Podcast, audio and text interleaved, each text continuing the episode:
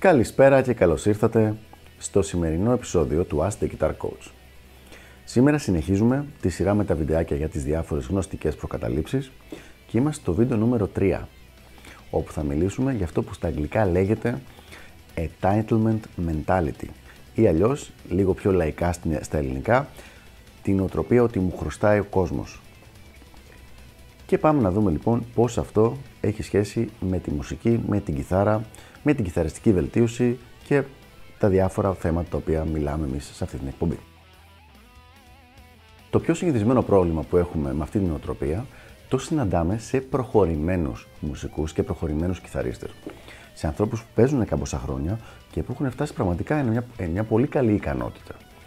Οι οποίοι λοιπόν μετά λένε ότι μα τώρα παίζω καλά, οι φίλοι μου μου λένε ότι παίζω καλά και εγώ ίδιος ακούω ότι παίζω καλά. Γιατί δεν έχει βρεθεί κάποια καλή δουλειά, γιατί δεν έχει βρεθεί κάτι μπροστά μου που πρακτικά να μου δίνει λεφτά και να με πληρώνει επειδή εγώ έμαθαν να παίζω καλά. Υπάρχει λοιπόν μία νοοτροπία σε αυτό το θέμα ότι το σύμπαν κατά κάποιο τρόπο σου χρωστάει να σου δίνει χρήματα και να σε βοηθήσει να ζήσεις στη μουσική και από τη μουσική απλά και μόνο επειδή εσύ έκανες αυτό που γούσταρες και έμαθες να παίζεις καλή κιθάρα. Είτε μόνος σου, είτε με, με coaching, είτε σε πανεπιστήμιο, είτε οτιδήποτε. Αυτή η νοοτροπία θεωρεί ότι εσύ το καθήκον σου το έκανες και από εκεί και πέρα, αν δεν τα έχεις καταφέρει να το κάνεις επάγγελμα, είναι, δεν είναι δική σου ευθύνη, είναι πρόβλημα του σύμπαντος. Είναι δηλαδή μια πλήρης αποποίηση ευθυνών. Το ιδανικό λοιπόν σενάριο για κάποιον που έχει αυτή την νοοτροπία είναι, για την ακρίβεια κάπως έτσι το σκέφτεται, ότι θα έπρεπε να κάθεται σπίτι του να παίζει κιθάρα και με κάποιο τρόπο κάθε μέρα να τρέχονται 50, 100, 200 ευρώ delivery στην πόρτα του επειδή παίζει μόνος του, σπίτι του, κιθάρα, μπορεί να μην τον ακούει και κανένας, αλλά δεν έχει σημασία, το σύμπαν του χρωστάει. Τώρα καταλαβαίνω ότι ακούγεται γραφικό έτσι όπως το περιγράφω και όπως το λέω, ίσως και γελίο, αλλά πραγματικά θα σας έκανε έκπληξη το πόσος κόσμος σκέφτεται έτσι. Και απλά επειδή δεν μπορεί να το πει έτσι γραφικά ε, και να μην γίνει ρεζίλη, λέει ότι ε, με φάγανε τα κυκλώματα, η κοινωνία είναι έτσι, δεν εμπιστεύεται, δεν ε, υπάρχουν δουλειές για μουσικούς κτλ. κτλ. Κάτι το οποίο όμως ουσιαστικά έχει το χαρακτηριστικό ότι βγάζει τη δική του την ουρά απ' έξω σε πολλά διαφορετικά επίπεδα. Και για να δούμε το πιο σημαντικό. Αγαπητέ μου φίλε, που έχεις αυτή την οτροπία. Το σύμπαν δεν σου χρωστάει να σου δίνει λεφτά επειδή έμαθες να παίζεις κιθάρα, καθόλου περισσότερο από ότι χρωστάει να δίνεις σε μένα επειδή είμαι καλός να πίνω καφέ με τους φίλους μου. Εγώ όταν πίνω καφέ με τους φίλους μου μπορεί να είμαι πάρα πολύ γελαστός, να λέω ωραία αστεία, να, περνάνε καλά, να περνάει καλά όλη η παρέα, αλλά αυτό το πράγμα είναι κάτι το οποίο το κάνω επειδή μου αρέσει εμένα. Δεν σημαίνει ότι το σύμπαν μου χρωστάει να μου δίνει 50 ευρώ κάθε φορά που εγώ πίνω ένα καφέ με ένα φίλο μου. Οπότε υπάρχει κάποιο μεγάλο πρόβλημα σε αυτή την νοοτροπία. Και να δούμε ακριβώς πώς μπορεί να διορθωθεί ή μάλλον πώς μπορεί να κάνουμε μια παραλλαγή ώστε να λυθεί για τους ανθρώπους οι οποίοι έχουν μπλέξει αυτό το θέμα στο μυαλό τους.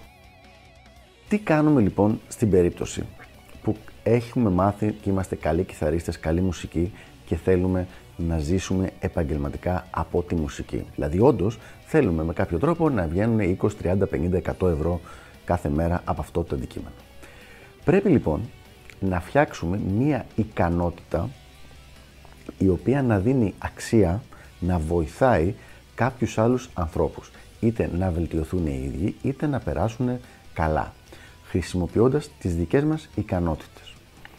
Για παράδειγμα, αν εσύ παίζεις κιθάρα σπίτι σου, στον καναπέ σου, μόνος σου, εσύ το κάνεις αυτό για την πλάκα σου, δεν βοηθάς κανέναν. Ακόμα και αν τα ανεβάσεις στο YouTube και σε βλέπει ο κόσμος, το μόνο που μπορεί να πει ο κόσμος είναι τι ωραία που παίζει αυτός ο τύπος εκεί πέρα. Δηλαδή, στην καλύτερη να σε θαυμάσει. Αλλά το να σε θαυμάσει και να σε πληρώσει μαζί, χωρίς ο ίδιος να πάρει κάτι, όπως καταλαβαίνεις, δεν γίνεται να σε πληρώνει επειδή κάθεσαι και παίζεις κιθάρα στον καναπέ σου και έχω παραλάβει πολλές φορές το θέμα το, στον καναπέ σου, θα καταλάβεις παρακάτω γιατί. Και πάλι αυτό δεν γίνεται. Τι θα μπορούσε να γίνει όμως; Μπορείς να φτιάξεις μία μπάντα. η μπάντα αυτή, να γράψετε 20 κομμάτια, να φτιάξετε ένα πολύ καλό live show και να επικοινωνήσετε με δεκάδες μαγαζιά που θα μπορούσατε να παίξετε, να παίξετε τη μουσική σας εκεί. Όταν πια έχεις όλο αυτό το πακέτο και παίζεις εκεί, μετά το κοινό έρχεται για να σε ακούσει, αν τους αρέσει η μουσική σου φυσικά, γιατί παίρνει αυτό που θέλει, την διασκέδαση, το entertainment, την μουσική, είναι μέρος αυτού του event. Το saleable skill δεν είναι, δηλαδή η ικανότητα η οποία, την οποία πραγματεύεσαι δεν είναι η κιθαριστική σου ικανότητα για την οποία δεν ενδιαφέρεται κανένας. Το ξαναλέω, το έκανες για την πάρτη σου επειδή γούσταρες εσύ την κιθάρα. Αυτό το οποίο πουλάς εκείνη την ώρα είναι η μουσική και το event, το ότι μία μπάντα κάνει μία ροκ συναυλία, μου αρέσει η μουσική αυτής της μπάντας, λέει το κοινό, και πάω να τους δω, ως εκ τούτου δίνω 5, 10, 20 ευρώ για να τους ακούσω. Αυτό μάλιστα, αυτό είναι κάτι, είναι ένα product, ένα προϊόν το οποίο θέλει κάποιος να αγοράσει και στο οποίο βλέπει αξία. Ένα άλλο προϊόν πριν από μερικά χρόνια, τουλάχιστον μέχρι πριν από μερικά χρόνια, ήταν ένα CD. Το CD δεν είναι το κιθαριστικό παίξιμο του κάθε Γιάννη Γιώργου Μίτσου που κάθεται στον καναπέ του και παίζει ρηφάκια. Το CD είναι ένα πλήρες ε, μουσικό προϊόν το οποίο έχει μέσα ας πούμε 10 κομμάτια. Ο άνθρωπος πήγε στο στούντιο, γράψανε κιθάρες, drums, μπάσο, βγήκε ένα τελικό μουσικό αποτέλεσμα, ηχογραφήθηκε, έγινε μίξη, έγινε mastering και υπάρχει μια μουσική τώρα πια, κάποια κομμάτια σαν προϊόν, τα οποία μπορεί να τα ακούσει ο άλλος και να χαρεί. Αυτό δεν έχει καμία σχέση με τον κιθαρίστα που παίζει στο CD να κάθεται στον καναπέ του και να παίζει μόνος του σολάκια ή να παίζει ρηφάκια ή να, παίζει, ε, ή να αυτοσχεδιάζει. Το CD είναι ένα προϊόν, το άλλο είναι απλά ένας κιθαρίστας που παίζει για την πλάκα του. Και αυτό το επαναλαμβάνω για τέταρτη φορά και με σίγουρος ότι έχω αρχίσει να γίνομαι κουραστικός, δεν είναι ένα προϊόν το οποίο μπορεί να πουληθεί. Για να το κάνω λίγο πιο προσωπικό, στη δική μου περίπτωση, εμένα φυσικά και μου αρέσει να παίζω πάρα πολύ κιθάρα, αλλά το προϊόν στο οποίο έχω ειδικευτεί είναι το να γίνω καλός coach, δηλαδή να μπορώ να πάρω ένα μαθητή, ο οποίος είναι με αρχάριος, μέσος, προχωρημένος και να τον βοηθήσω να φτάσει τους στόχους του. Δεν είναι η έμφαση στο κοιτάξτε πόσο καλά ή όχι παίζει ο Γιάννης, αλλά κοιτάξτε πώς ο Γιάννης ο Αναστασάκης μπορεί να βοηθήσει το παιδί αυτό να γίνει καλύτερος ο ίδιος. Το προϊόν λοιπόν δεν έχει σχέση με το πόσο καλό είναι το παίξιμο του Γιάννη, αλλά έχει σχέση με το πόσο καλό μπορώ να κάνω το παίξιμο του μαθητή που ήρθε. Για αυτό το προϊόν είναι κάτι το οποίο ενδιαφέρεται ο κόσμος να πληρώσει και να μπορέσει να, να είναι ένα βιώσιμο ε, μοντέλο πάνω στη μουσική. Το πιο κοντινό λοιπόν που υπάρχει στο κάθομαι σπίτι μου στον καναπέ μου και παίζω είναι κάποιοι YouTubers.